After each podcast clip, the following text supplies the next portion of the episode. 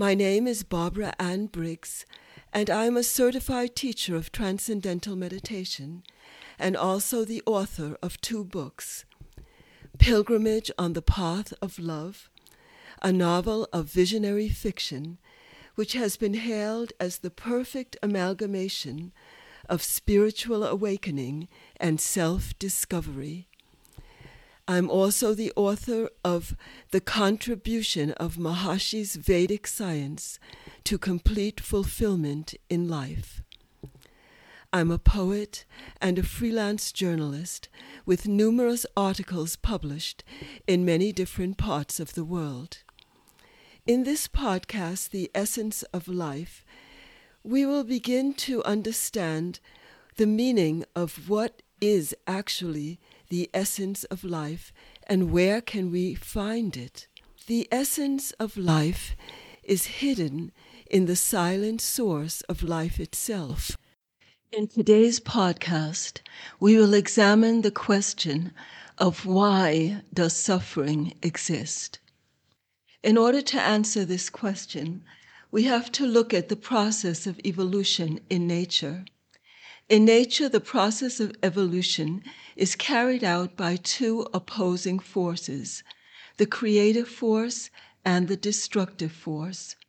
The creative force is always working to create a new state, and the destructive force is working to destroy the old state.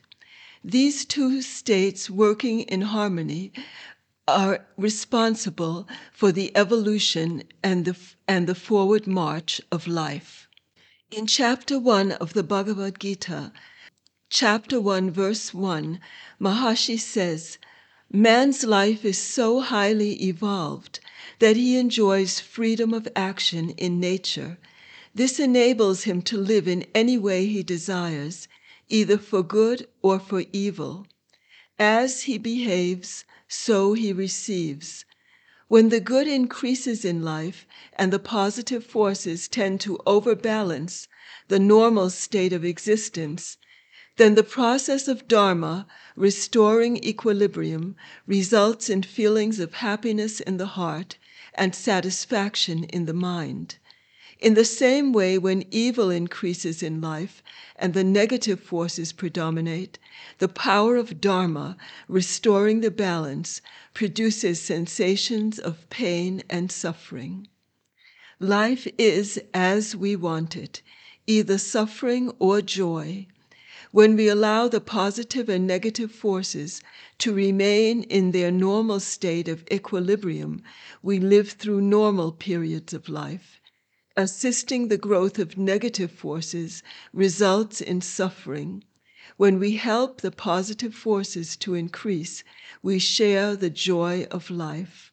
And later, Maharishi goes on to say calamities, crises, and catastrophes in a community or country are caused by the increase of negative forces resulting from the evil deeds of a majority of their people. A high degree of concentration of negative forces without positive forces to balance them ends in suffering and destruction of life. So we can understand that any suffering in life really occurs from a violation of the laws of nature.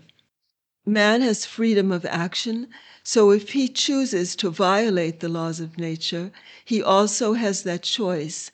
But once he makes that choice, he has to bear the consequences of his decision. Even when suffering occurs in one's life, it can awaken within one deeper understanding of the deeper values of life. Meher Baba, the great avatar, has said, Great suffering awakens great understanding. Supreme suffering fulfills its purpose and yields its true significance when it awakens exhausted humanity and stirs within it a genuine longing for real understanding unprecedented suffering leads to unprecedented spiritual growth. It contributes to the construction of life on the unshakable foundation of the truth. So we can see that even when, when suffering increases in life, it can also increase one's understanding of how to live in attunement with the deepest principles of life. The Turkish mystic poet Rumi has said, whenever they rebuild an old building, they must first of all destroy the old one. These transitions in life, sometimes the catastrophes, the calamities, the collective distress in, in the collective consciousness, they indicate that there's a tug of war between the vanishing of the old principles and the emergence of the new principles to guide life forward in the next step of evolution. Whenever there's a major shift arising across the globe, there are inevitable instabilities, fluctuations, and upheavals in world events. Every major transformation is preceded by a period of discomfort, frustration, and chaos. Just as a mother has to experience labor pains before giving birth, similarly does the earth experience upheaval and turbulence before a new world order can be established. Papa Ram Dass of Ananda Ashram in Kerala has said and I quote The old civilization is crumbling to pieces. There is going on a reshuffling of the values of life. The lesson that the present situation holds for mankind is that the unbridled lust for power and possession leads to strife and war. That selfishness, greed, and pride, whether among individuals or nations, causes widespread suffering and misery. Out of the travails through which the world is passing, a new order is bound to emerge based on a knowledge of the universal spirit. So, what we're seeing in the world today, the unbridled use of power, the desire for more and more possessions, more and more land, in spite of the, the great suffering being imposed on, on countries in the name of pride and possession, we're seeing that the world is being wounded. But, the, but even in this place where the wound is, the light, the light of a new civilization can emerge.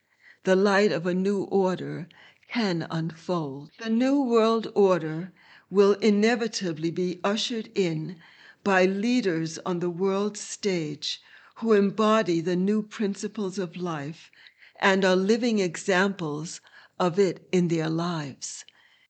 New order evolved by enlightened leaders who, who actually embody the new principles of life, which are going to guide life forward toward a new age.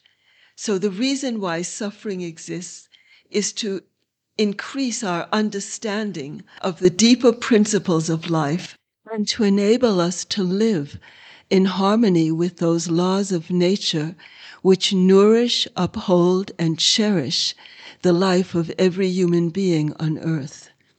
So, the lessons that we have to learn from suffering are to live more in harmony with natural law, not to violate the laws of nature, and to live in a state of unity with the entire world family so that a new age can be established in which the whole world is living in a state of peace, health, harmony, and eternal fulfillment. I invite you to subscribe to this podcast. A new episode will be uploaded every two weeks. You're also invited to go to www.barbaraannbriggs.com to learn more about my work. I would also like to invite you to my YouTube channel, Barbara Ann Briggs, where I share more the knowledge of the essence of life. Thank you so much for coming. And until we meet again, very, very best wishes to you.